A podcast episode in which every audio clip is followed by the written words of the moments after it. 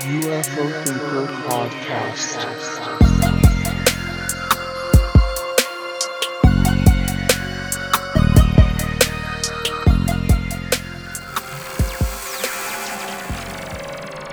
So, uh, I'd like to welcome to the show today, Max McCabe. How are you doing, mate?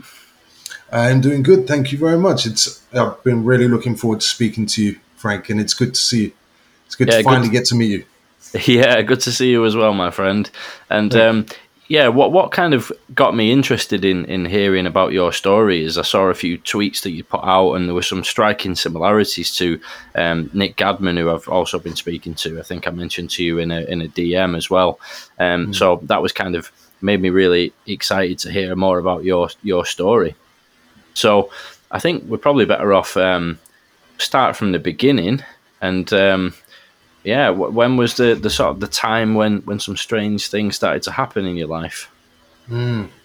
Well, um, well, there has been strange things uh, back as far as 2010.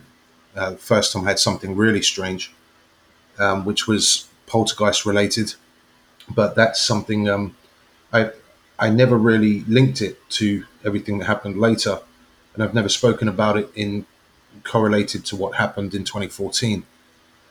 But there was, in fact, since you asked the question in that specific way, you know, I, I've got to say this. Um, 2010, I I come back from living in France and Switzerland, and I moved into a three-story empty house in Peterborough here, the same place I'm at now, still, and uh, I had an upstairs bedroom in this house, and I one day went to take a shower uh, in a wet room. So whoever was living there previously must have been in a wheelchair or something, I assume. And as I was sitting there for a good 10 minutes, as I was sitting there for a good 10, 15 minutes maybe, contemplating things just in the zone uh, with the shower on, suddenly I hear a, a tapping to my left, but not, not a quick tapping, um, quite forceful and loud. I look left and see the, the long, heavy wooden light pulley was actually raising a good distance from the wall and smacking the wall and then raising back out, uh, maybe two, two, three feet out, and hitting the wall again. And it was so unusual and uh, a little bit freaky that I just, I said, you know, I said to myself, no, not happening, and just ignored it completely, and it stopped. But from when I'd moved in, I noticed whenever I went up the staircase to my bedroom upstairs, um, broad didn't matter what time of day this was, broad daylight, morning, whatever. When you get to the middle floor on the staircase where the lounge and there was a bedroom there too, as soon as you get to that middle floor, there was a real ominous feeling, almost tangible when you turned your back. Um, it felt as if someone was right behind you to the point where it'd make you double check, like look over your shoulder and think, why am I feeling that? It was very, very strange. Um, and so one night, that would happen all the way, all the time. By the way, every single day, um, to the point where I'd grown man and I'd leave the staircase lights on. But I, I, again, for the most part, I just ignored it and just brushed it off, just denied it. No, it's just me. Some unusual, but don't know what it is. So one night, um, I'm fast asleep in bed, and the door to the bedroom gets what sounded like uh, kicked open full pelt, full force, made me sit up, jump up in bed, heart pounding because of the sudden awake awakening. Um, and I just expected somebody to run, jump in on me or something. Um, this door flew open with such force that it hit the backside of the, you know, swung right round and hit the wall on the other side. So I jumped out of bed and immediately started screaming and shouting to f off. I was not happy um, because at that very moment I knew this is not normal, man. And I, I looked out the door. Uh, there was no wind outside, no windows open, no doors open, nobody in the house. I absolute silence. I slammed the door, put a chest of drawers in front of it, something to block it. Stepped back, really freaked out at that point, and I mean really freaked out. Um, looked down, and I swear I could see like some movement, shadowy movement under the the crack in the bottom of the door. Um, and I was really, really concerned at that point. Um, but I ended up going to sleep eventually, freaked out. Um, and I never did find out. I'd, I'd love to go back to that house and ask the new people that live there, are you having any like situations in this house? But, you know, uh, what would, uh, one day I might do that. I mean, why not? but that was weird. So that was 2010. That, that was the strangest thing ever. And uh, when did you move out of that house then? I was only there until 2011, about maybe one year, 12, 13 months. Aye. Um, yeah. Probably not somewhere that you'd want to stick around for too long, eh? No, no. There's something. It was very strange. And one time, I had my little kids come to see me. Um, they how old were they? They must have been about five and eight, something like that at the time. And obviously, my little kids, I hadn't said a word. I don't think I'd told really anybody. Uh, I may have told my twin brother, but as as they had come into the house, and I said, "Right, let's go upstairs to my room." And as they as we get to the middle flight of stairs, my my little girl and my little boy, they suddenly freak out. Just as we turn our back, they both start to fight to get in front of me. Like literally looking back, looking back, freaked out. And I was like, that was the penny drop moment. It's not just me. And and this mm. is something that happened later on as well, a couple of times. So that you know, whether there's any correlation, I don't know, but um, there was something something going on there. So fast forward, um, since then we moved into another flat. Me and my girlfriend we've been together almost twelve years in a couple of weeks, and um, fast forward we went and lived in an apartment somewhere else in the center of town. No, no issues, nothing weird. Um, and then we moved into this place, this house that we're still in now, in uh, October 2013 and so it was uh, one year later, late September, early October, and I wish I had the date nailed down. I don't, just I don't. Um, so my daughter, who was seventeen, my oldest daughter, was living with us. She, I was in bed, and she was at the front door with our neighbor's daughter because she, they were friends. Um, I was asleep and they had seen. She told me the next day that they had seen these balls of light. Um, I can't remember how many, definitely three or more, that had been because she said they had made triangular formation patterns, low in the sky, not high up in the atmosphere. Um, and she said that they had shot off um, and disappeared, but it was very bizarre. She told me the next day. And I, I thought, wow, interesting but I was never into any of this stuff at all. I've always had an open mind, but I, I just thought cool. I, am intrigued, really intrigued by that. Um, and then it was that that night where I'd stayed up late. I was working on a website at the time for someone, um, and it was about four o'clock in the morning, and I was absolutely exhausted. And so I'd gone out to the back of the house to have a smoke a dirty smoker. um, just, be- just before going to bed, you know, I was I was like, right, I'm done, gonna go to bed. I go out the back, I sit down, and I'm realizing how, you know, you have those nights where there's not a cloud in the sky. It's just the most beautiful starry night, crystal clear mm-hmm. stars, and I was just admiring how beautiful the stars were. I remember it was freezing cold. Um, and just as I'm looking up, thinking about how beautiful the stars are, there was a double flash of white light, pure white light, and immediately I assume it's lightning. But then I'm thinking, well, there's no there's no humidity, there's no clouds, and just as I was thinking that, there was another double flash of white light, and from where I'm sitting, with trees to my right, and my house to my left, my back door to my left, fence behind me, um, I look straight up because nowhere else to look around, and see two balls of white light, self luminous balls of white light, um, not high up. Uh, it's difficult to tell under those circumstances the size of these spheres and height, but I would guesstimate about 100 feet, maybe roughly. And they're side by side, traveling from behind me straight over me to my forward position double flash, pure brilliant white light again, just like a, a boom boom, very quick succession. and then they make a 90 degree left turn, right angle turn to the left, and shot off from quite a slow speed, just gliding along, to just incredibly fast, literally like a speed of a bullet from a gun. It's the only way to put it, really.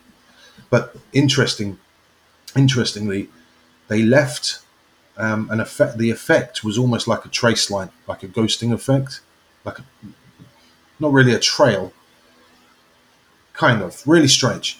So obviously, I've thought, what the f is that? Must be what she'd seen. You know, I ran through the house. Only takes a couple of seconds out the front door, hoping to see more. Um, there's nothing there. So I hung around for may, uh, maybe another five minutes at most, hoping to see something else. Leaning up against my car out there, and I I know I checked the time on my phone, and it was about ten or eleven minutes past four. Um, because I was going to say to my daughter, I saw them and it was like ten past four this morning. It must must have been what you guys had seen the night before. So um, after a couple of minutes, few minutes, I decide I, am done, I'm tired. That was cool. I'm going to go to bed now. So I come in, close the door, turn around to go upstairs, and frankly, it was just this. Again, no matter how many times I try to put this into words, there is no good way to do this um, because it's just too weird. Uh, as I just put my step foot on, foot on the step to go upstairs to bed, that was my ent- entire intention. Was I'm going upstairs to bed, but I was struck with um, something very powerful and unique feeling physically in my head that I'd never felt before, um, which I can only really describe as telepathic instruction. And I know how crazy that sounds. I, I know that sounds nuts, but trying to verbalize or describe this is just not easy, man. I can tell you that it wasn't in words. It was powerful enough and overwhelming enough to it stopped me in my tracks, and I was in shock because it was so perfect in the way that it happened. Uh, it was instantaneous, very clear, and I, it was my mind that translated it into "Don't close the door, go outside and look up."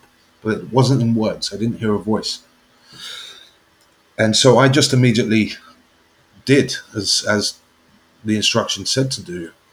Um, I don't feel like I was under a trance. I was just again surprised, shocked, and intrigued enough to what what the hell? I turned around and unlocked the door and stepped outside and looked up. But it was at this. All of this now happened at once, Frank. Um, from the moment I stepped outside and looked up, this beautiful object moved out from over the roof of the house as if it was directly sitting over the house when it had done given me the instruction, whatever it is. Excuse me. The moment I stepped foot outside the front door, I felt like I was completely engulfed in static electricity. That's how it felt.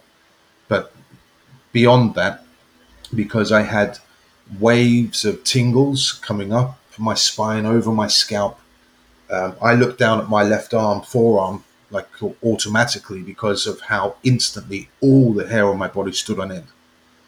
Realized I had my coat on, so like, duh, I thought to myself, you're not going to see through your coat. But it, it felt kind of nice, but it was very overwhelming. Like it's giving again, again, I'm getting tingles on the back of my head just thinking about it. Um, anyway, so I get this incredible, overwhelming sense of static electricity. All the hair stood on end. It, everything is ultra silent, as if, and literally, I actually think this could be time standing still, but not quite still enough to be completely stopped. Because I, I don't know, that's speculation, but everything was utterly, utterly dead still. Like it just didn't seem right because I'm facing all of our neighbours' houses in the direction uh, from looking at all the houses next to us, not far.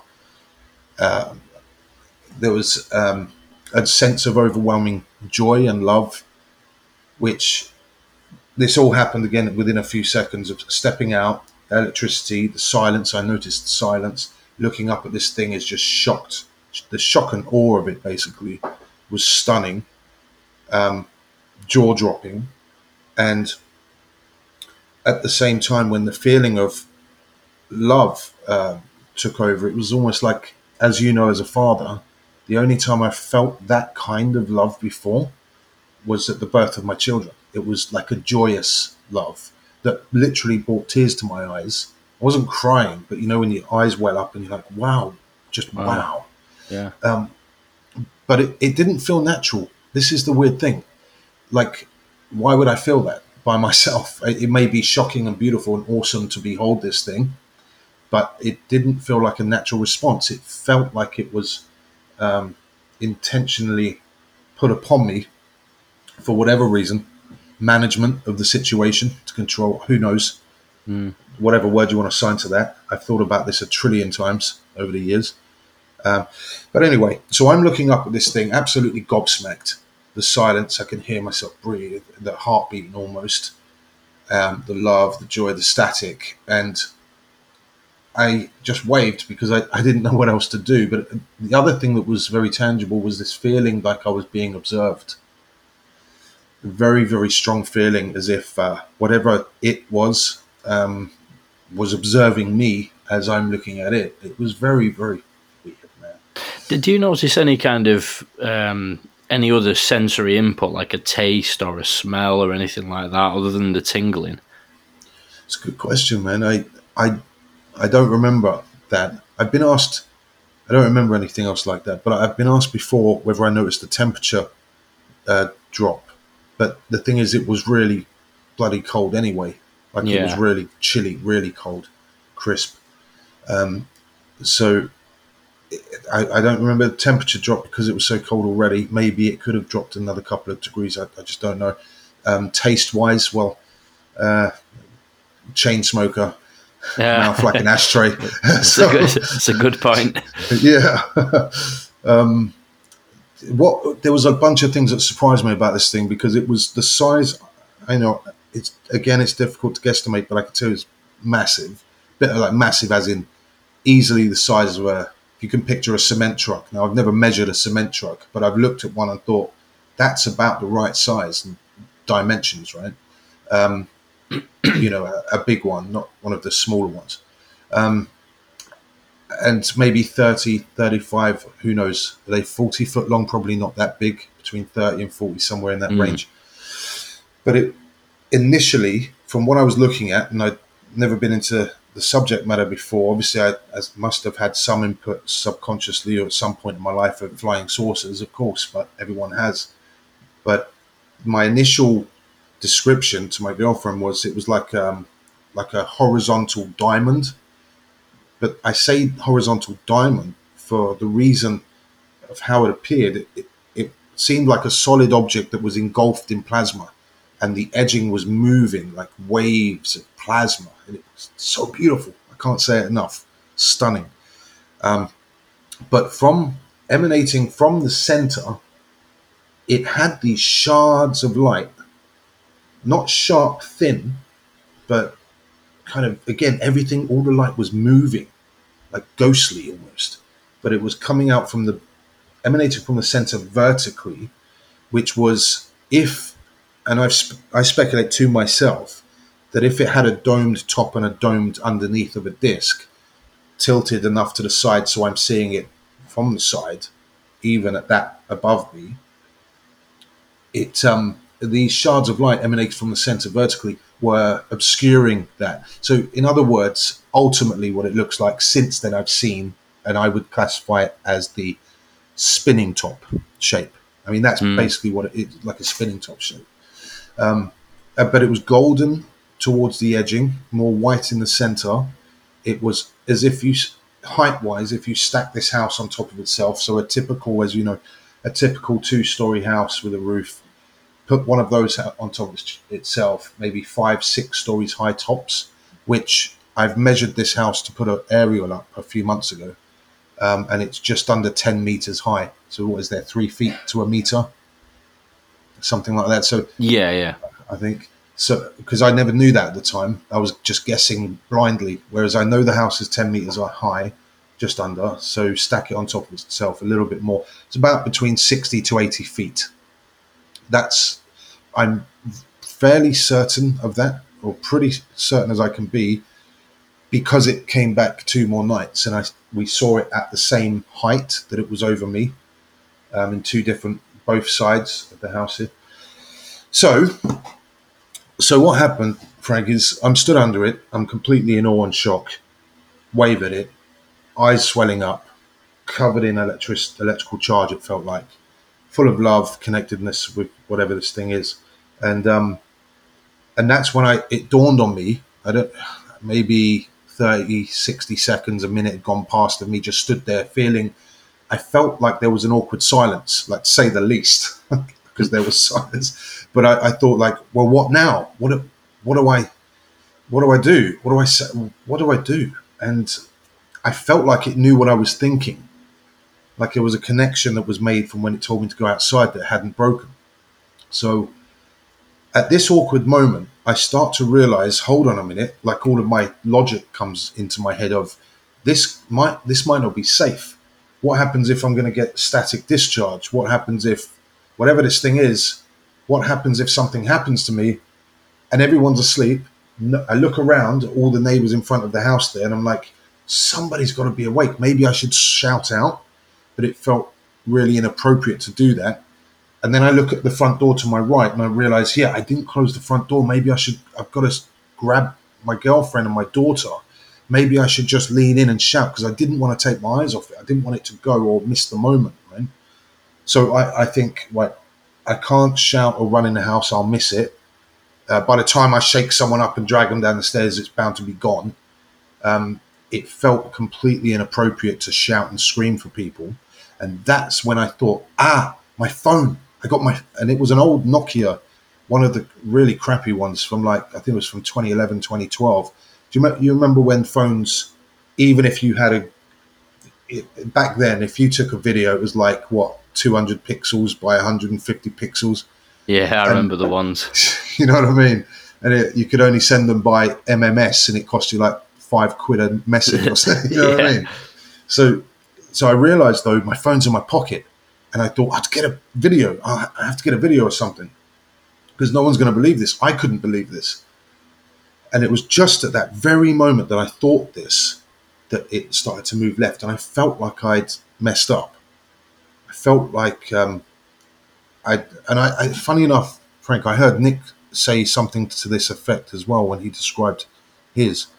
I felt like I had taken some a moment that was so incredibly special and that I just brought it down to the most shallowest moment of this behavior of just wanting to get a video or wanting to shout someone out because I could have. It just felt like I'd really messed up something really special by being in that way. Uh, it's difficult to describe that too, but I felt like I'd messed up. The moment I thought of the phone, the thing starts to move left. And I my reaction was no no no no no no no. I, I didn't want it to go. And I start walking under it. Now even just the way it moved was like uh, it was like a hockey puck on ice. It just beautiful perfect movement smooth just wonderful to look at. And so I'm walking under it but it immediately it, it starts to speed up a little bit speed up a little bit. So I very quickly within about 30 meter distance down the path here at front, at the front of the house. I went from walking to a quick walk to a jog to a run to a sprint, all within about 30 meters because I realize it's going faster than I can keep up. And it then curves sharply to the right, making almost, yeah, it's about a 90 degree turn again. So it curves to the, to the right and it starts to rise up higher as it speeds up higher, faster. So I've realized that I've run into the terraced houses in front of me and that there's nowhere to go back there because it's all weird layout of this area. So I, I decided, right, I'm just going to step back. It's leaving. It's not stopping. It's going now. So I stepped back to just keep my eyes on it and just watch this amazing looking thing just go up higher and higher, faster and faster. And I watched it all the way up into the atmosphere until it was so small and so just gone out of sight, literally too high up to see. Um, was there but, any sound when it was moving, when it started to move off? Completely silent.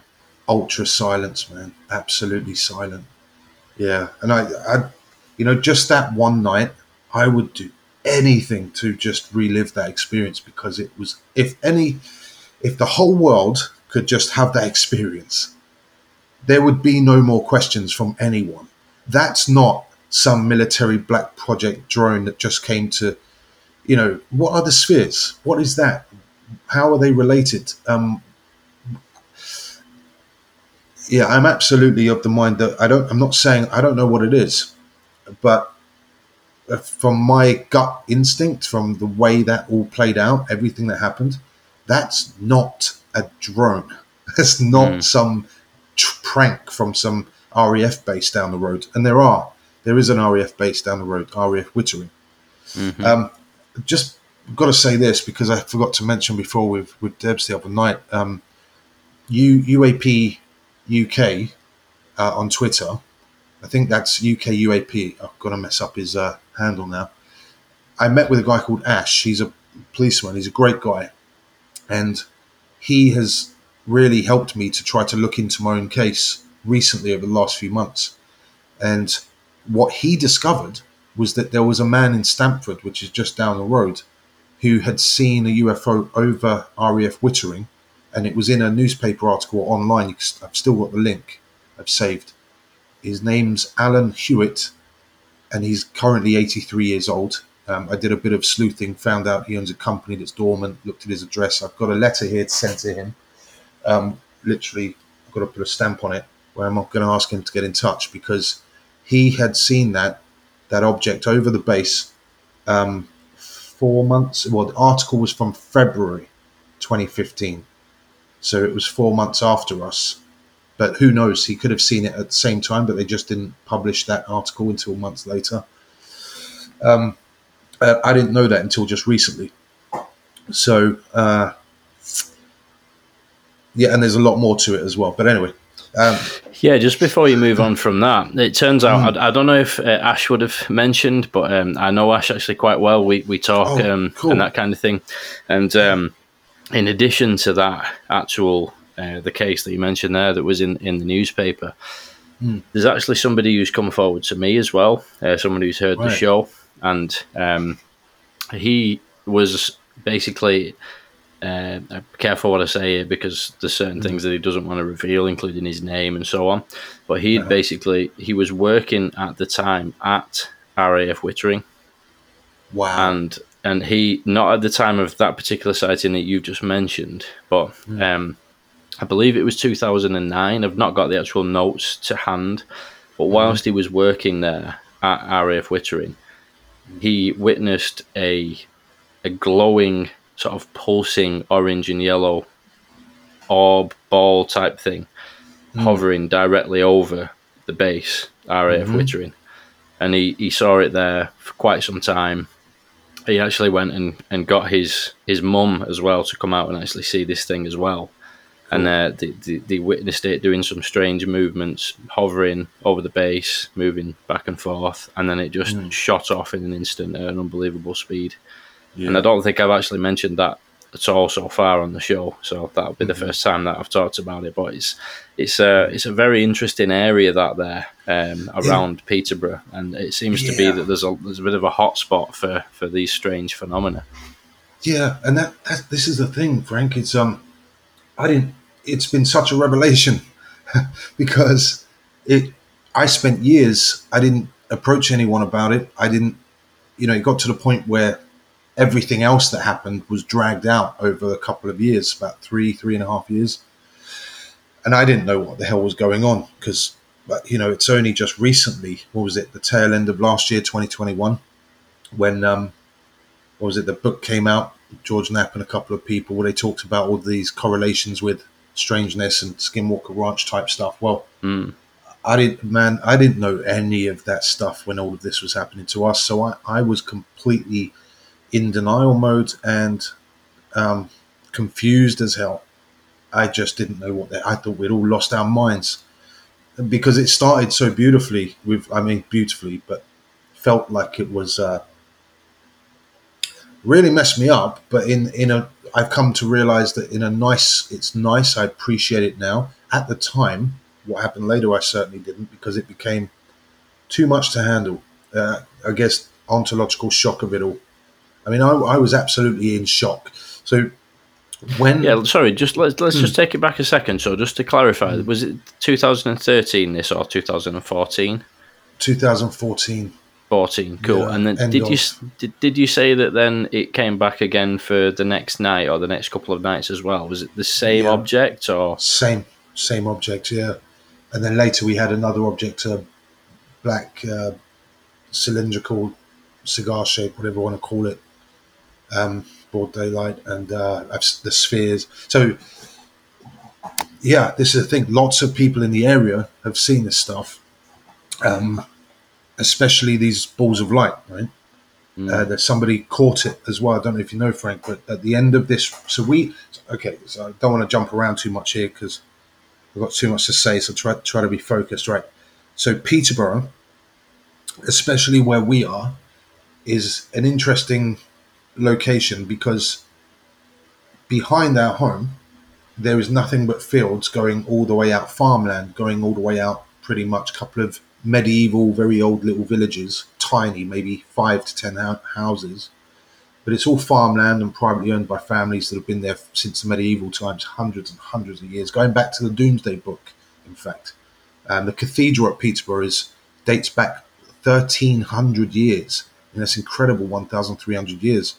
So there is a lot of history to Peterborough, but it's a very boring place to be in modern times. There's not much work opportunity. It's pretty boring. There are some nice parts.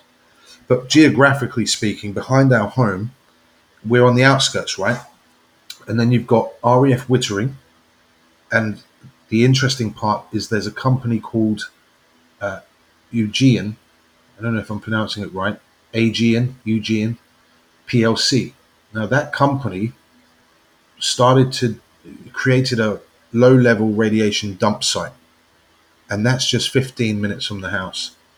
Um, so whether that has any relation to what's going on as well i don't know. But as far as i'm aware that's only been there since 2012 11 13 around the time that this happened not too Mm. far before. So there's there's raf bases. Lots of them in fact we're pretty surrounded by them. Um, and there's a low level radiation dump site. They're both just 15 minutes drive from our house. Uh, so um, so that same object um, came back for two more nights. After it had left i've got to say i came in and i was just completely in shock. I couldn't speak. I waited for my girlfriend to wake up. She had to be at work at 6 a.m up at 5 and so I knew she'd be up soon. So I, I stayed awake, pacing. I, I stood there and I couldn't speak. I tried. I didn't know how to say what on earth had just happened. I actually thought I'd lost my mind, but yeah, I knew it was real. I knew it happened, but it was too unbelievable. I had a bit of a breakdown. I mean, literally PTSD or what. Um, and so what I'd done is I'd asked her to get up with me um, get up with me or stay up with me or something because I hoped it would come back so she could see it too. I needed her to see it too, um, or someone, so I knew I hadn't lost my mind. And so she said that if I call her, she- you can hear me, babe, right? Babe, she's in there. Sorry, I, I've never picked her. Yeah, um, I've never picked her up on this, but she promised me, didn't you? She promised me that she would get up if I called her if it came back. And she didn't. She didn't get up. all right, but so I'd, I'd stayed up all night and I'd paced from the back of the house, front of the house, hoping it would come back just so I can prove to her and to myself, you know. Um, and it did. Like, It did. And I I was at the front door this time, and it was a little bit later, maybe 10, 15, 20 minutes later. I know that because the sky had started to have that blue tinge. It was a little bit later, uh, a few minutes later. And it, it comes from, it appears uh, to my right, and it's gliding along just over the rooftops above people's bedrooms. And I am just, it's back. So I, I'm, I had to make that decision, pull out my phone, and I got my eye on it, and I'm calling her to wake her up, and she answers the phone, and I'm watching it just gliding beautifully along over the rooftops, and it turns like a 90 degree like this, does the whole ding, just effortlessly turns on a right angle at a right angle. Like an Um, instant, an instant turn sort of thing, or a slow maneuver. Oh, an instantaneous Instant. like like right angle 90 degree turn, just like boom. it was just beautiful. Wow. Uh, yeah, so it's it's going. First of all, it's cut. If you're standing facing forwards, it appears from behind our location with my back to the front door. It appears to my right, moving from where the back of the house is. Again, remember back there is the RAF Wittering low level radiation countryside, nothing but countryside. So it appears from that direction, which is heading south, from north to south, and it does the right angle turn as I'm trying to call her. so now it's traveling from my in front of me from my right to my left, and I call her. She answers, and she's like, "Oh, babe, I'm like, babe, babe, you got to come down. It's here. It's back. It's back." And she's like, uh, "Too tired." I couldn't believe it. Thank you. so, um, so I just I, I by this point it's pretty much going off, and it did the same thing for it. Started to speed up and then curve up and go higher, and went off into like the southeast, east, east, southeast kind of sky, up higher and higher and higher. Um, and so I was just really chuffed to see it again, and I couldn't believe that it had come back. And I'm thinking, what does this all mean? Like, what is it? What does it mean? Does it mean it's going to come back again? This is, I felt like my whole world, my whole life had changed because it just felt like all of a sudden eh, magic's real, anything's possible. It, it just felt so bizarre for that to occur out of your normal life, and then suddenly you're faced with whatever this thing is. It's just beyond belief. So it's the third night, right? Third night. This time I'd arranged uh, with her, please, like, I really need you. If you can get up, like, uh, get up early. Don't try to stay up, but get up early, earlier than normal, about the same time, about 4, 4.30 a.m. I go to bed early, wake up early. So she did. So um, again, I'm pacing backwards and forwards. Back garden this time. She was making coffee. I remember her doing that. It came down from the sky at quite a steep angle, the same object, at, um, I'm going to guess, it's maybe 100 meters away, rough guess. And it comes straight down from the sky at a steep angle and just stops. Uh, just It just stops. So I'm quick, quick, quick, it's here again. The moment you see it, the luminosity of it is just so unique that you instantly know it's not something normal. Um, it's so recognizable. And so she runs out and pick her up to look over the fence, and we both just like, wow, looking at it for maybe six, seven seconds. It just sat there, again about the same height above the buildings, the houses down there. Um, and then it just so it came down and just stopped, and then it just after a few seconds decided to just zip up. But this time it moved from stationary to the speed it decided to travel at, it, like without any speeding up. It just went instantly. It's just even just the way it moves is bizarre. You can tell it's it's so non-normal. um, and again, we didn't get a video or anything. We're just you're just so in the moment, uh, just with your eyes on it, saying, "Wow, wow." And I thought, honestly, well, if it's come back for two more nights, we'll get a chance to take video and whatever, you know, another night. But that was the last time I saw it, that that particular object. I suppose there's a there's a fear of, of spoiling the moment again, like you said that you felt you did on that first occasion as well. You just wanted to soaking it all in on the second and third times. Hmm, exactly, exactly.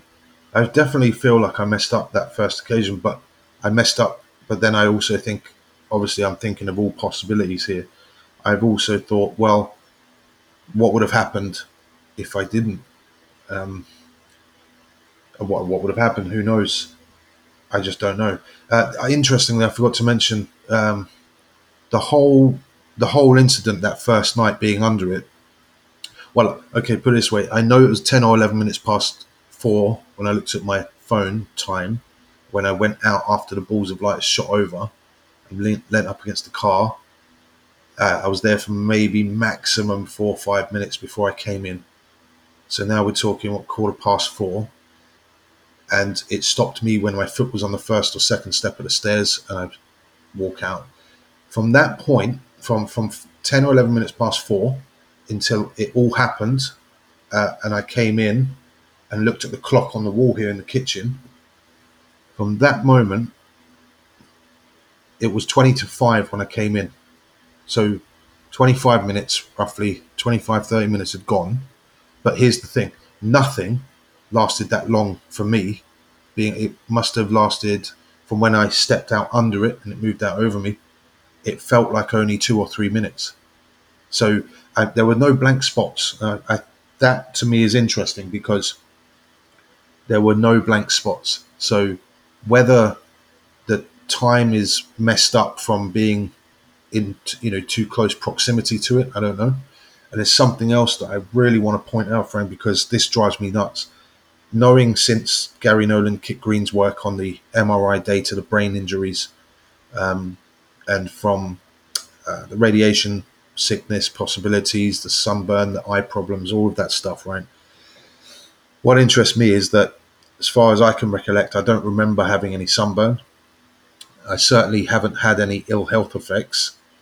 And so I started to look into, well, how can this be? How can this be? And what I what I found, and I did tweet this a couple of months back, because it's really really important to take note of. If if some of the materials that have been analysed by um, Garry Nolan are met the metamaterials, I think some hypothesis has been that they could be terahertz frequency waveguides. Now, Mhm. if you look at what there are white papers, Frank, online, man, that have were published in 2017. Um, I've got. I'll have to find it and send it to you. Where research was done on terahertz frequency biological effects, and this was for the telecoms industry, right?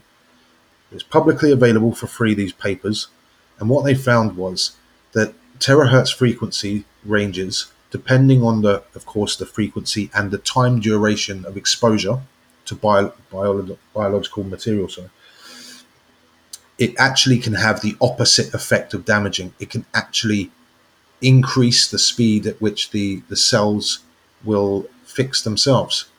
It can actually uh, fix things instead of damage things. So it depends, and therefore it would it would actually um, add credence to you know just uh, just off top of my head, um, Chris Bledsoe, for example. I've thought about he had mentioned that he had uh, Crohn's disease, right? And that he was healed. There are other cases that I looked into since, of course, where I found people were healed in um, fixed while being too close to a UFO, and then you've got the opposite effect where people are harmed and hurt. So I'm trying to figure out why wasn't I hurt or killed because I was damn close to that thing. I mean, so I found that really interesting and worth noting that there are white papers that have been out for years that show that terahertz frequencies, depending on the frequency and duration, can actually have an opposite effect of damage and heal and hurt. And Yeah, definitely send that through if you, if you do remember to. It'd be really interesting to have a look through it. How Hmm. close do you think you would have been at the closest point that you were Hmm. to the to it at any point? yeah, max minimum, sorry, maximum minimum, sixty.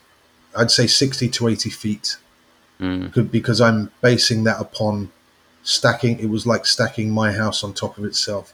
So, if you took a four-story British house, you know, not like some big uh, commercial building, but just a regular tiny little British house, it was really damn close. And and so that's what initially made me suddenly wake up into oh, what this can't be good. This can't be safe. Um, with the level of what felt like static, I honestly thought, hold on, electricity being too close, I could get zapped by accident. That's what I thought to myself, and that's when I thought I need someone else. What if I get hurt? Um, who's going to know what happened? No one's going to believe this. That's when I started looking around, thinking about shouting out. Um, but yeah, yeah, So, so you've had the the three separate sightings of the the same craft here, and then you say after that, then you didn't you didn't notice anything else. Have, have you ever seen that same same craft or object again afterwards, or was was it just those three nights? yeah, that particular one, just those three nights. But that was just the beginning. This is this is just the beginning, Frank. Um, the next thing that happened was about five days later, a week later or so. Um, and all that happened was I was driving down the back of the again Bretton Way, um, driving down to go to a shop, and it was I know it was gale force winds. It was a really really strong windy night, and it was nighttime. And as I'm driving down two or three roundabouts down the road, I just happened to notice out of the left corner of my eye as I approached this roundabout something out of place because it's just a car showroom there in industrial estate with very low one story buildings, flat roofs. And I know that behind that, immediately behind that building, is a railway track with high tension uh, uh, electricity pylon, but not the pylon itself. This thing was over the cables, the high tension power lines. So I, I double took and thought, "What's that?" And there was a, there's this red ball of light sitting, maybe a uh, few feet over the power lines. So I'm thinking, what the hell is that? Um, and I go over the roundabout and I know there was a place to pull in. So I pulled off the road facing it and I keep my eye on it thinking, it, again, I'm just going through logically. It's not this, it's not that. That's, is that a light on the pylon? No, the pylon's to the right, like a good 20 meters, 30 meters to the right of the light, the cables. so I'm just staring at it thinking, checklist of everything it isn't and then I, I get out of the car, keeping my eyes on it the whole time, go around the bonnet, and um, passenger side door, I had my coat on the po- uh, coat in there. So I leaned in and grabbed my coat to get my phone out of my top breast breast pocket. And it's literally at this moment as I managed to get it in my hand and I'm still looking at the thing and I go to get the camera on and it just kind of collapses in on itself, like just gone. It didn't shoot off, it just disappeared in front of my eyes. So I was like, oh, okay, that's weird. um, um, because of trying to guesstimate size of that ball of light, but it was a like a blood red color.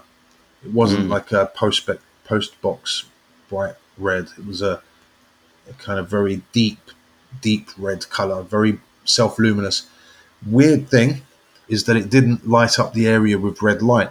But then again, I couldn't see on the roof of the buildings. Um, was yeah. there any pul- pulsing or anything to that light, or was it just a fairly steady kind of just dark, deep, dark red? Yeah, it was just a really steady, really steady.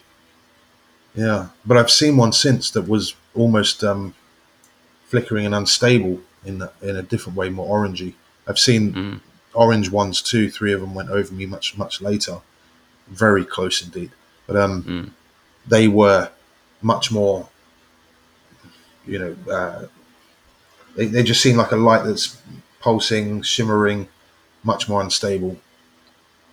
Uh, and at a distance, they actually look like, you know, you assume Chinese lanterns because they are so flickery and different types of sh- shards of light and so on. But as they got closer, they're just solid, self luminous um, spheres. Uh, anyway, jumping the gun there. But, um, yeah, it's all good, man. So yeah, you say you were saying you've seen the, the the deep dark red kind of like ball type of thing. Mm. So hmm. Was was there some more similar sightings of the the same kind of objects, or did you start mm. seeing other other objects going forward from that? Yeah. Well, the next thing that happened was the the scary thing. I mean, it was I say scary. It was felt like it was an intentional test of some kind. It just really, really, really turned the tables because the first couple of nights were really wonderful and because of the impression of love or the emotion of love that was that I felt that first night. I I didn't have any fear. I was just absolutely amazed and intrigued. But what happened next was not nice. Let's just put it that way. It was not nice. Um, me and my girlfriend, we were out the back of the house, sitting on two chairs next to each other. She's to my right, and we're it's maybe eleven or twelve midnight. We're about to go to bed. Um, this was a few weeks later, I guess. It's really hard to place the date on this one. Um, and we didn't know at the time, by the way, that my girlfriend was pregnant. we didn't know because she was told she couldn't have kids. Um, so it was a big surprise to us later when we found out. So um, we were sitting there uh, talking, having a conversation. Everything's fine. Then all of a sudden, a feeling of complete claustrophobia and silence falls, and the hair on the back of my neck goes up. Um, very, very spooky, horrible feeling. As she, we both stopped talking because we were mid sentence, just everything was fine. And she looked at me and said, "Babe, I, what is that? I don't like it." She's here now, and um, I didn't bring out. I was just making sure you, you felt the. Mm, well, we're facing our back fence, right, which has these fence panels. Um, had these fence panels with huge gaps in between them, right? Um, so we're facing that back fence, and the, the gaps in between the fence panels are almost as large as the fence panels themselves. So you can literally see right through to what's behind the fence. It's kind of um, useless for security. There's no privacy, but yet there's there was just a small, small strip next to the road, a 40 mile an hour road called Bretton Way. So you can see straight through a couple of trees, and you can literally see the tarmac of the road behind those trees, right? So you can see if there's anyone standing there, even at night, because the road is lit with, uh, very bright lights. So um, all of a sudden, that feeling drops, hair on the back of the neck goes up, and I was, it was beyond any kind of fear I've ever had in my life, man. I've had some really close calls with accidents and car crashes, high speed, and fights with mob. You know, done everything, all sorts of crazy stuff. Nothing's ever made me frozen with fear like that, Frank. Nothing. Like it was, it was completely uh, unusual for me. I was frozen, absolutely frozen with fear. My girlfriend Hannah, by the way, decided to get up and run in the house and slam the door and left me by myself because we because we we heard in front of us these very loud, heavy, heavy footsteps coming from both the left and the right sides of the edge of the back of our garden fence towards us. So they're coming in from one side and the other, taking what sounded like bipedal. And as you know, there's nothing here that's large and predatory. We've got foxes, badgers, rabbits, the occasional deer. You know, there's nothing big like that here. And these things sounded incredibly large. Whatever was walking was incredibly large and heavy. And everything was ultra silent. So it was in a very freaky moment. And as we're looking straight ahead of us, we can see that there's, you can hear that it's there, but we can't see a thing. Like as those footsteps are getting closer, that's when she jumped up and ran in saying, Sorry, babe, I can't. Left me there by myself. Probably thought I was being brave, but I was actually frozen solid with fear. Um, and I got mad because I felt like literally I'm about to be jumped on by some dinosaur or something. It was in, it was just absolutely incredible how again how bizarre it is. There was nothing visibly there, Frank. The, it stopped right in front of me, or they, because there was definitely two things from the left and the right. Stopped right in front of me. There's nothing there, and I sat there, gritting my teeth, going, "Come on!" Ready for what was going to happen. Felt imminent.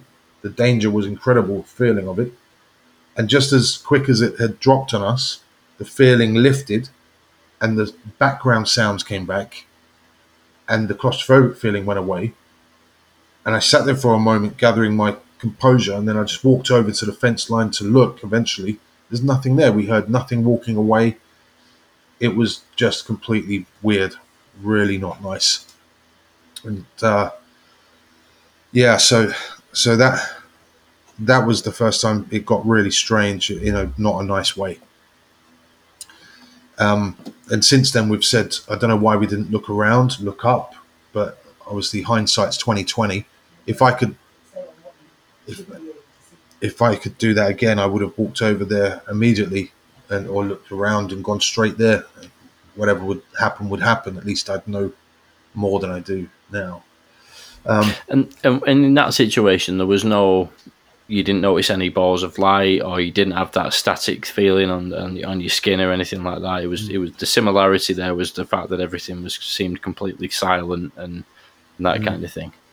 Well, that, that's the weird thing is I didn't notice the static in the air, but it was the first time I've ever had the hair on the back of my neck go up, like Mm, the the way that you'd see a dog do when their scruff of their neck goes up when they're yeah, you know in that state. So when I was under the object that first night, it was just waves, waves of tingles up my spine, over my scalp, all the hair on end with what felt like static, but it felt kind of nice.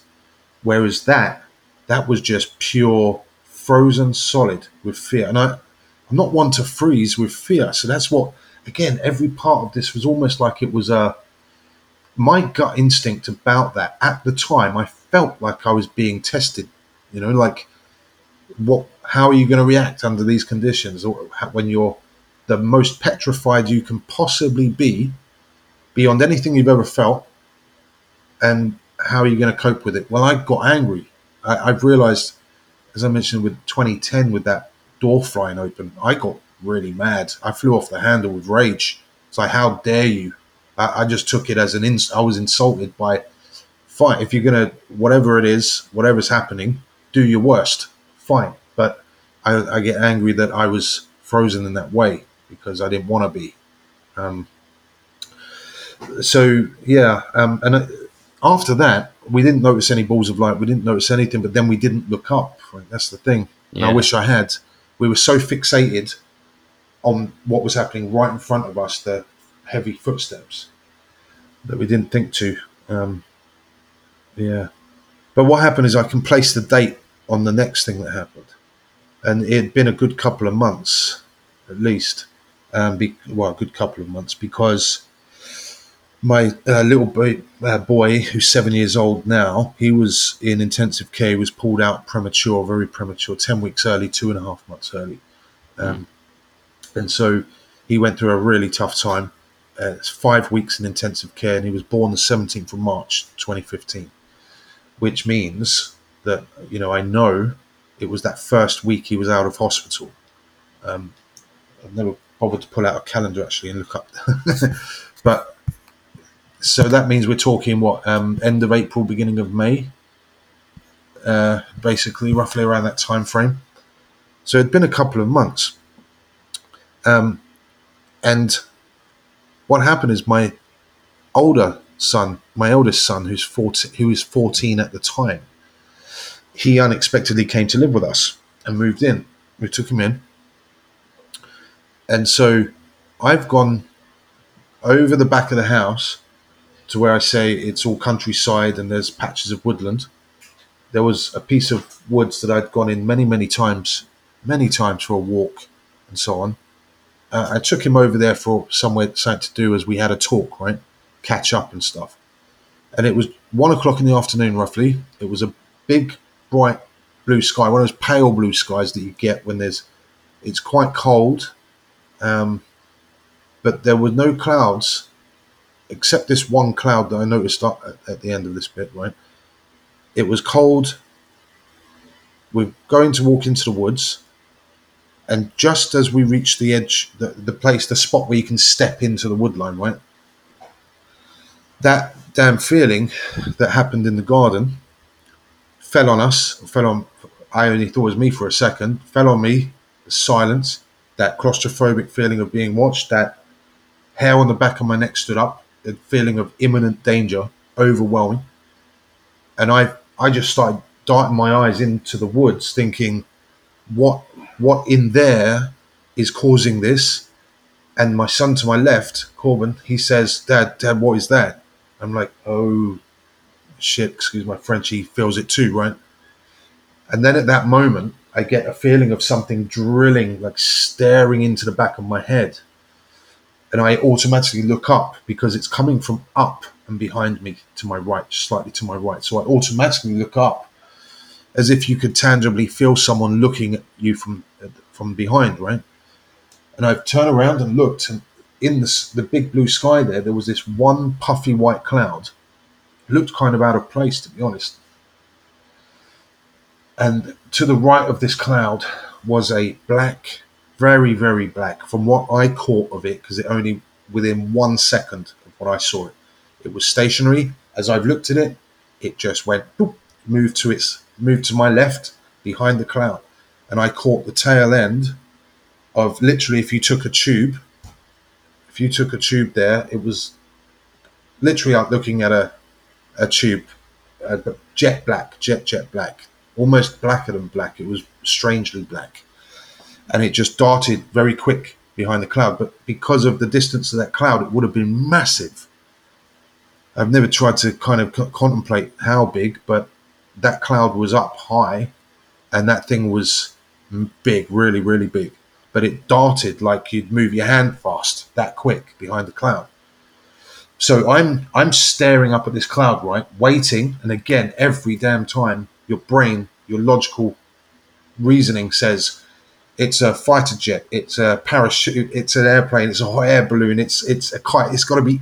You just go through this list in an instant of, hold on, that's just what was that? That's not. I'm waiting for something to come out the other side of the cloud, and as I'm keeping my eyeballs peeled on that cloud, and freaked out, um, I said to my son, "Did you just see that?" And he says, "Yeah, you see it too." So what did you see? He said it was like, in his words. I remember how he said it because he couldn't remember the word cylinder, and he said it was like a it was like a can can thing, like what do you call it, a cylinder.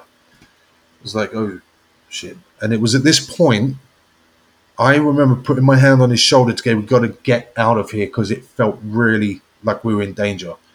Because Frank, where we were, you can't. No one knows you're there. It's like it's a nice place to go. People will occasionally walk their dogs there, but you can be there for an hour and not see anyone.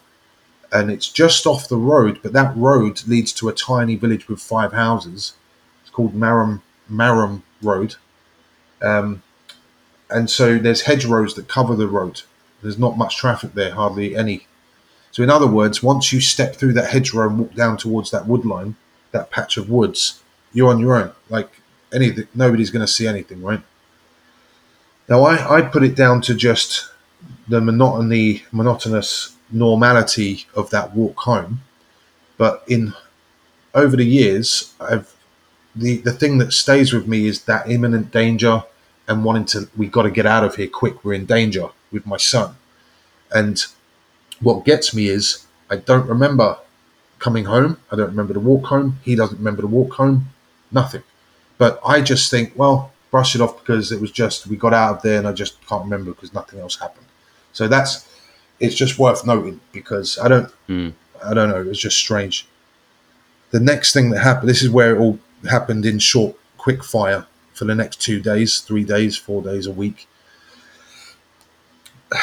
That that night was the first time in my life, Frank, that I've had sleep paralysis. Um, and I, I'll just call it sleep paralysis. I mean, I was under a lot of a lot of crazy shit was happening, right? So who knows? My brain was in meltdown. But I say that I fell asleep on the sofa in the living room by accident with the lights on, and um, I woke up stereotypically how people describe it, I guess, as the first and last time it's ever happened to me. Where I woke up there and I had the distinct feeling of more than one something next to me to my left, um, and I couldn't move, and I was scared out of my wits, and I forced myself back to sleep. Um, it's just worth again worth noting that um, the next day is when this damn shadow thing was right here. I don't know if you can see that doorway just behind me here. This Mhm. doorway, halfway up the doorway, the four foot size of my son now, who's you know, seven, about just uh, four foot tall. Um, right, so I'm in the house. I know it was the morning. It was a bright day again, but cold. Uh, my little baby boy is on the sofa asleep and I'm on the. I've just sat on the ground on the ground with my phone. I think I was on my phone. I wasn't paying attention in the room, but he was asleep. And then he woke up, and again, you'll you'll get this being a parent. Um, he woke up with a cry that didn't seem right. It was Mm. like a, a surprised cry, like not. It didn't seem like pain. It sounded more like a bad dream that it had kind of cry. So I looked up at him and stood up to go and pick him up and comfort him because he properly woke up from that whatever it was that he woke up for. And as I've, as I've picked him up, I've turned to my right and noticed movement in the corner of my right eye. And uh, I'd, I'd like to show you, but it won't come across on a podcast. it literally looked like it was uh, semi-translucent, four foot tall, big head, skinny arm, shadow, shadow person, figure, being, whatever word you want to put to it. It shouldn't be possible, but it was right there. Made me jump out of my wits. Literally, I literally launched off. What the? This thing was like moving, and its its right arm was. What freaked me out is just how all of it. It was moving as if it was looking in at us with its right arm, sorry, dangling by its side. And as I've looked at it and jumped, holding my little baby boy, the thing has just glided fast, really fast, without bobbing up and down, straight across from that door, straight out the back door, which is opposite, and it was open. I didn't know what to make of it, man. I've never, I'd never heard. Again, I'd never heard of any of this stuff happening to anyone in my life. I thought I'd, I was losing my mind. Here's stuff that's happening that I can't believe. I can't believe this is happening. So I'm going into the usual deny, ignore.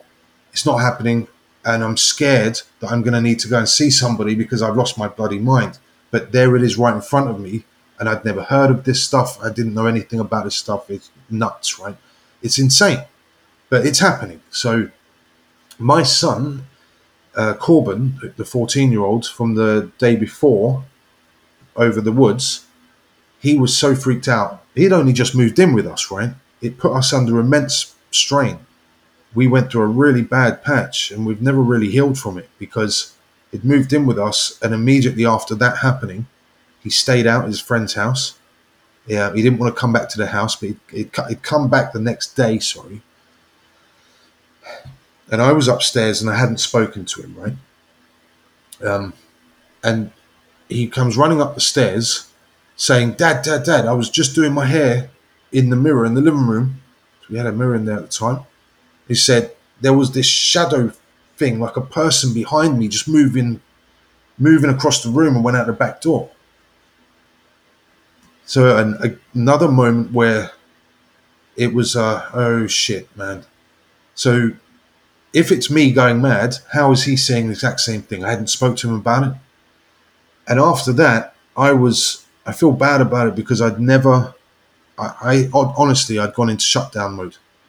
Um, I thought, what is going on? We've had what UFOs, whatever it is, and then now we've got like ghosts and what feels like demonic possession stuff. I, I didn't know what on earth was going on. Um, frankly, my son started to have a poltergeist bothering him. He wouldn't. I wasn't in the house one day. He had his mate with him in his little bedroom at the top of the stairs uh, in the daytime, and he told me that I, he tried to talk to me about it, and he was so scared, and I was a dick because I didn't. I just brushed it off, man, because I, I didn't see the poltergeist stuff myself personally, but I believe him one hundred percent. There's no reason for him to make it up. He said that they were set, sat in his on his bed, him and his mate, and the door was closed, bedroom doors closed right in front of them. The handle starts to shift up and down, and then violently go up and down, and then the door opens all by itself and creeps open, fully, fully open. Um, he said that as it was handle was shaking, he said, "Don't, Dad," because they were freaked out. They thought it was me, and I was trying to mess around with them. I wasn't even in the house. He said things like that were happening, um, and he ended up not coming back to the house, too scared to come back to the house, um, and it just led to a whole host of problems. Uh, yeah, so that period was really difficult, say the least, to take. But interestingly, when that shadow thing, whatever you want to call it, was in was in the living room, it didn't have any negative connotations to it. Like I had no emotional, I didn't feel anything. I didn't even know it was there until my son woke up. But it also makes you wonder how did I'm I'm assuming he woke up because he felt something, sensed something I didn't, um, or it's just uh, coincidence that he woke up crying in such a manner, and it was when I picked him up that the thing was right there in the doorway. Um, and why semi-translucent? Uh, it's just really, really weird, man. Um, yeah, Yeah. So, were there any other kind of like um, various different balls that you that you witnessed in the sky, the, the glowing balls and things like that? After after that, with the the shadow being type things. Yeah. I well, not I never saw that shadow being thing again. Thank God. That was, it. Just just that little cluster of kind of events that happened, and then after that, no more shadow beings. Thankfully, No. I guess. Yeah, yeah, and the thing is, there's never. I've been told like, oh, you should get the house blessed or cleared or whatever, but there is no, there is no negative stuff. There's none of that. In fact, there was actually, but sorry to do this. I know it's not good for the. No, was don't time- worry. Yeah, didn't you hear a voice in the living room? The, the li- little. She swore it was like in her ear, in her in her ear or hole, as clear as day, and that it's where the wall is, and that was around that time frame. Like little things like that that she'd mentioned, and I was like, oh, really interesting. But we'd have our actually we'd have our little baby boy would constantly look up in one corner, one corner of the room, and if you picked him up to move, walk around, you know, to go into the kitchen or whatever- no matter how you positioned him, he would just turn his head fixated up in the corner of the room. But I didn't feel anything. They're, they're those kinds of things, little things like that, which would kind of it would bug you. Like, what's going on? And you just again, you just brush it off. Human beings, we just brush it off, deny it. You know, I'm really good at denial. Um, but um, So did you continue? Did you continue to have kind of negative experiences and things like that, and and uh, and any kind of sightings of things from that time onwards, or was was that the end of the whole thing? I had sightings after that, but nothing negative. Thankfully, nothing negative. And the thing is, uh, so what happened after that, Frank, is um, 2017. It had been a long time now, right? Uh, 17th of July, 2017. And I think I showed you the video. I I think I shared it with you. because Yeah, that's what I was. That's what I was wondering about. Yeah, so that that, Mm. that happened after all the, the shadow beings and everything like that. You you continued to have these sightings of light spheres. Yeah, yeah. So it was uh, it was one day at work. So I took up this new job just for a time, um, construction, and I'd gone to the Peterborough Power Station, and there was some drilling going on there, right? And I've parked this truck, and it was a super super hot day. I mean, really scorching hot, one of those unbearably hot days. So I've got the aircon on, bright light in the cab, and I'm waiting to be shifted on to get out and get busy. So I, I only had a few minutes I knew before I was having to get to work.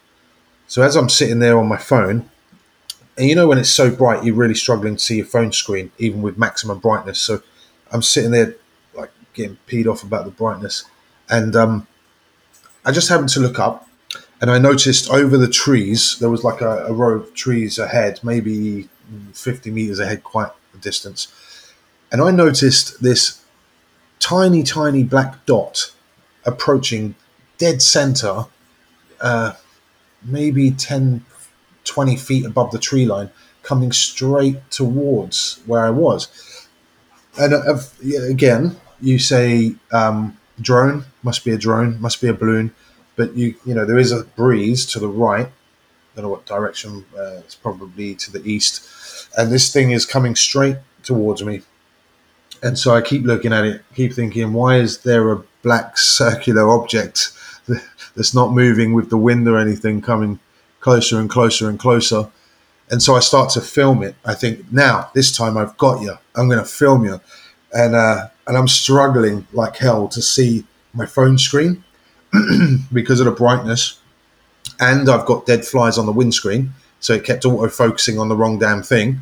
And I'm looking. You can see that it is actually, you know, as described, um, and the thing kind of raises up and moves left to my left, raises up a bit higher, moves left, just moving around. But it's just a dark metallic sphere. Um, size wise, oh man, maybe, maybe, oh god, that's a really tough thought to think how big would I guesstimate that thing to be. Maybe four, uh, maybe four to four, five, six feet diameter. Six foot would be a maximum. Probably more like four or five feet diameter, right? But it just looks like a dark metallic sphere. It's reflecting the sun. Um, and so at this point, I've been called. I have to get to work, you know. So I've got out the truck. I've moved the truck. Got out the truck, looking up at this thing, and it's now moved much higher up. So because of the people I'm working there with, uh, I just didn't want to raise their attention to it because they would have probably just thought I was nuts. Even if it's in front of them, some people will just go, just dismiss it. So I, I literally just started filming secretly while I could because I had a hands-on job to do, and I filmed two more clips. The thing was around silently, although there was a lot of noise with this drill going, which stopped and started a couple of times during that 20 minutes. It was there for 20 minutes all in all um, before it moved off over the trees, and I so wanted to go after it, but I couldn't. I'm, I'm on a secure area. You have to go through security. You can't get out. I can't follow it. Over there is just flatlands and uh, fenland, lots of dikes and ditches, and it's. I would love to have gone after it, but at least I caught it on tape on, on video this time. And then fast forward from there, just to get it all cleared up. Um, I don't know time frame on this one. I think it was uh, a while later. It must have been getting towards the end of 2017 because it was dark quite early, not in the middle of summer. Because I know it was nighttime and I'm driving down the A47 back to base. Um, and I'm on this stretch of the A47 where there's absolutely no streetlights. It's dark. It's a 70 mile an hour road. I'm at 56 miles an hour and I can't pull over because there's no place to pull over. And it's a grass verge. The truck would tip over if I tried to pull onto the grass out of the way. So I'm, I'm driving along, right, on cruise control. And to my right, I see at a great distance, and this was very far away, it's flat fields for miles near Thorney, from Thorney heading back towards Peterborough on the A47. And I see I see what I think is a, a light airplane crashing. It's orange lights that I as I look over, I see them swooping from high above. They come straight down vertically towards the ground and they swooped up. And it looks as if I thought there was a plane crashing, right? So I keep I'm keep my eye on the road, but I keep looking over to the right constantly going, what the, I thought, what is that? And they're heading towards my location, even though I'm moving. And I, I'm watching them thinking, this is nuts. It must, it's got to be a plane. It's got to be Chinese lanterns, anything other than another, yet another bizarre incident. And this thing's coming closer and closer, and I can tell it's intercepting my my position perfectly, which in itself is odd. And as they get close enough, I can see that there's no solid object between them. And they're moving rapidly because they've covered an awful lot of ground in such a short space of time. Uh, and so this is out all at once. I'm looking at my phone now, thinking it's one it's one of those damn things again. Should I grab my phone? And I think I can't. As you know, you can't pick your play with your phone while you're driving a truck on a 70 mile an hour road. I'm going to kill someone or myself. But I'm also thinking I've got to get this on film. I've got to get this. Anyway, these these are three balls of orange amber light horizontally next to each other, evenly spaced. You can see there's no solid, no, nothing solid in between them, and they do exactly as I thought they were doing. They perfectly intercepted my position, and they went so close, right over the cab of the truck, right over my head, so close, maybe five or six feet above me. If I'd have stood on the roof of the cab of that truck, I would have touched them. Ultra silent, the size of beach balls. But again, Frank, that doesn't even make sense because they were at such a distance away from me when I first noticed them. If they were truly the size of beach balls at that distance, I wouldn't have hardly, I wouldn't have even seen them. They would have looked like specks of light. So none of it makes any damn sense. Like, how can they be smaller when they get to me than they appear to be at a distance. That doesn't. None of it makes damn sense. Um, and that was the last time. There was no emotion. I didn't feel any static. Um, unfortunately, again, I didn't get the video. Uh, it, it all from beginning to end, probably, mm, probably minute and a half, sixty seconds, two minutes tops. Very quick as they just went over the truck. I watched them right so close I could have touched them if I was on top of that truck. And then they went over the hedge line towards Thorney. And that's that was it for five years. Five years. Nothing. Nothing happened. And in that five years, um, I went through a lot of troubles over everything, you know. Uh, I went from uh, just every kind of emotion you could imagine sleepless nights, lots, and it still to this day affects me. And I, I don't want that to sound negative because the thing that's affected me the most, apart from all of it, is how it's just so disruptive to it kind of turns your whole thought processes and you know, everything is up on its head, upside down. No, I still don't know what to make of it, man. Um, so, did have you had any any very recent sightings, or does does things seem to have kind of tailed off recently? Yeah, there's been, there were, there has been, um, but very very different in terms of. So I've had a ball of white light higher, and it it's um, I put it this way: it's almost like being a, a parachute adrenaline junkie, extreme sports adrenaline junkie. That everything they put us through for those three years, three and a half years, left me. Once you get over the shock of it all, which took me five years, and I've been through a lot, even recently, where I feel like I've come out the other side of it now. Um, it's left me desperate for answers, but also wanting more more interaction, mm. almost for closure, I guess, in some way that I know will never happen. But uh, it's not the same. What's happened recently has been a, like the lights, the two balls of white light twice now. When I've gone to the kitchen window here and just looked up, um, and there's a maybe a hundred feet up again, and just drifting, drifting along, and almost stopped and then drifted off uh, I managed to get a clip of it on camera, but it's not impressive. Uh, it's now, thanks to Ash, um, I'm checking everything anyway, just because I don't want to be a fool myself to myself. And you know, I check the ISS going over, so I know the degrees, the height, the direction of travel, the time it's coming over. I know there's, I know what satellites look like. I've watched the Starlink, SpaceX Starlink. I've seen those satellite trains going up one morning. Beautiful to watch. Um, I know that Venus and everything else, Venus can be incredibly bright. You know, I, I know all this stuff. Um, I want to be certain myself of what I'm seeing, but it's uh, it's different, right? It's not emotionally, it's not close, it's not interacting with me. Seemingly, there's nothing major.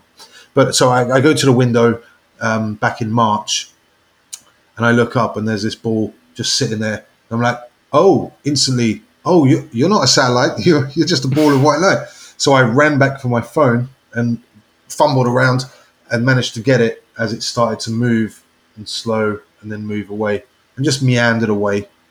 Um, and I was like, oh, wow. Wow. Okay. Maybe they are still around. Um, oh, yeah. Uh, sorry, dude. I forgot. There are two, two things I have to mention. There was a guy in 2018 that my daughter um, contacted me, my older daughter, and she said to me, Dad, you need to see this. There's a guy on the local Facebook group that has uh, taken a picture of the balls of light that we saw. And so I, I didn't use Facebook. Uh, I've got a page, I never use it. But I said to her, Can you contact him? Give him my number and don't say anything because he'll think he'll think I'm a nut. So just say, ask him to contact me, please, about this. Now, he posted an, a photo. He managed to get a photo of it for him he said in his note um, in the group, he said, Has anybody got a reasonable explanation as to what these things were? Um, I watched two of them dancing around. A third one joined in above me, while he was walking his dog at midnight. Bretton Park, by the way, very close to our house. Uh, and he said then they both they shot straight up or shot shot straight. I'm pretty sure he said they shot straight up. Um, obviously not drones, he said, or anything like that. His name's Martin Fitzgerald. I've tried to find him, tried to contact him. He hasn't contacted me. That was 2018. So the balls of white light have been seen here. And then I eventually, back in what, 2020, end of 2020, 21, I contacted MUFON because I was losing my mind about it all. To be honest, it took years and I was going through some really bad spots. Um, and I contacted MUFON. I had Jack Turnbull, who was the head of MUFON for the UK, contact me. Um, and what he what he did is ended up putting me on to looking into it as well a bit back then. And I found that somebody had recorded on their car dash cam, again at the end of Bretton Way, he'd recorded uh, these two pairs of so two pairs of balls of light side by side, so four of them all together, right? And they were heading over the A47 at the top of Bretton Way, and it's two miles from our back door along the same road. Um, and he'd caught those crossing over the road over the hospital. So I just wanted to mention that there are other people that have caught the balls of light on camera, on video, um, in the same location. So it's, whether it's just a hotspot that they're always here for whatever reason, or is it that we're people that live here um, are looking up more and there's not much there's not much there's no skyscrapers there's no tall buildings so it's easier to see it could be an explanation for that but there's definitely something going on mate Yeah, no, Peterborough. It sounds like a, a fascinating area, and I have through sort of the things that I've stumbled upon in in that area, and now even more so after speaking to yourself. I have thought to myself, one day I would love to be able to actually make a documentary about all of this, and uh, you know, Yeah. actually speak to some of the people and, and go to the place itself. Um, yeah but one thing that, that may be worth thinking about, and I keep meaning to mention this to Nick as well as we spoke about earlier, is um, uh, have you come across the uh, the Experiencer group at all? yeah yeah There's- did, um, The, the, there's a, a group you know put together for basically a bit of a community for pe- people who have experienced uh, anomalous phenomena and sort of like to you know discuss share experiences and things like that. I just thought it might be of, of, of help to you, you know, if if you're not already aware of it. that's the thing, Frank. I I really, really, really, really needed help, um, and I this is something I can't say enough. Is t- don't underestimate um, the shock of it can last a lifetime. I I mean, it's never. I'm never gonna see things the same again. I cannot walk out of any building without looking up. I'm constantly looking up. Um, I it changes you in a way that's profound.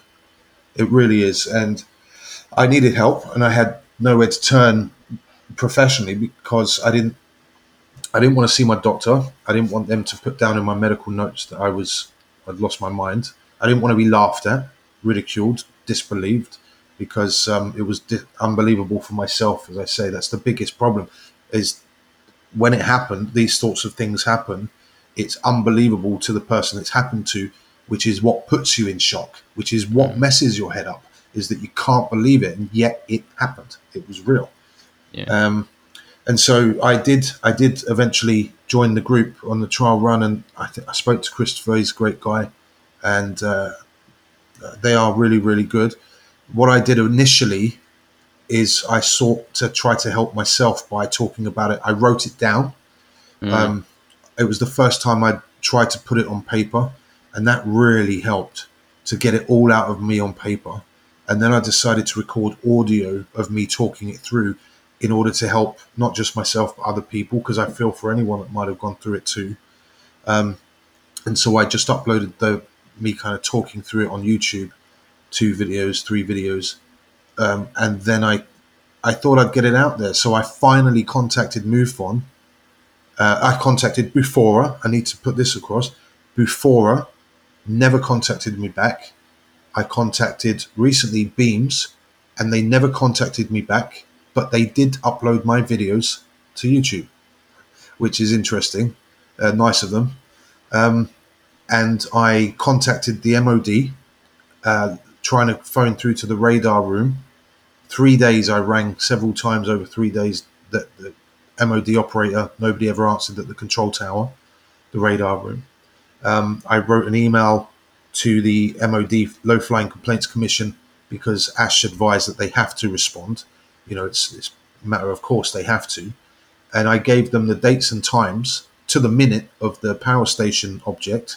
And I never said, I never mentioned aliens UAP. I just said I have some um, dates, times of some incidents where there was uh, some objects um, that were of concern, and they gave me the whitewash response of the MOD does not waste time basically investigating UAP and blah blah blah. And I thought, wow, I never mentioned UAP. I never mentioned that stuff. They won't even look into it, and I'm giving mm. them dates, times to the minute, and they don't care or they refuse to look at it.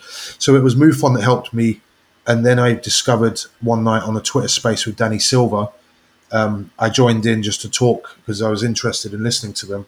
They asked me about what happened, and uh, I've got to say, I've gone through this journey in the last year or so where I've talked about it so much. I'm happy to say that I've discovered that, my God, it's true. If you talk about it, you get to the point where the emotional response is almost is minimal now, like almost none. I get the tingles still, uh, occasionally thinking about it, but I don't have a breakdown emotionally every time I talk about it. I used to, mm. I was teary eyed. I'd get so messed up trying to talk about it, whereas now I don't. So I'd advise anybody to to talk about it, write it down. I contacted UAP Media because I just I got I went through this phase where I just wanted to get it out there. I wanted to get it out there, um, and Dave Dave Partridge, I think it is. He's mm-hmm. been great. Um, he's been lovely. There's been so many good people, yourself included, and DJ and Debs and all of the calling all beings. He asked me to go on and talk to him, and I've met a couple of other people worth speaking to that have had these experiences too that thoroughly believe them 100%. And they're struggling, man. But who do you turn to? So you're kind of on your own, but Twitter has been pivotal to me feeling better and relieved, and hopefully it helps people hopefully it helps. Well, I, th- I think that's a, a, a great moment to, to draw to a close, but hopefully it's been of some help uh, to you to, to, you know to go through it, and, I, and I'm sure the listeners are going to find it absolutely fascinating. And I know there'll be other people listening who may have been been through similar experiences as well. So just yeah, a real big thank you to you. It's a, it's a fascinating you know sequence of events, and thanks very much for for sharing it in so much detail. I know it must be quite hard to talk about in, in some respects it's like I say, I do appreciate it. Thank you, Frank. Um, I do feel better now. So it's, it's become easy, and it's because of what you've done here as well. Every time I talk about it, I feel uh, more weight lifted off me. Uh, sharing is good, and I again thank you very much. Thank you. It's been a pleasure. No problem at all. Thank you very much. Hmm. Hopefully, we can talk again, even if it's about even if it's about music or something else. yeah, man. No, no question. We'll definitely keep in touch.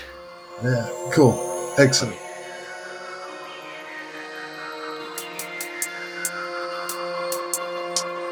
UFO Thinker Podcast.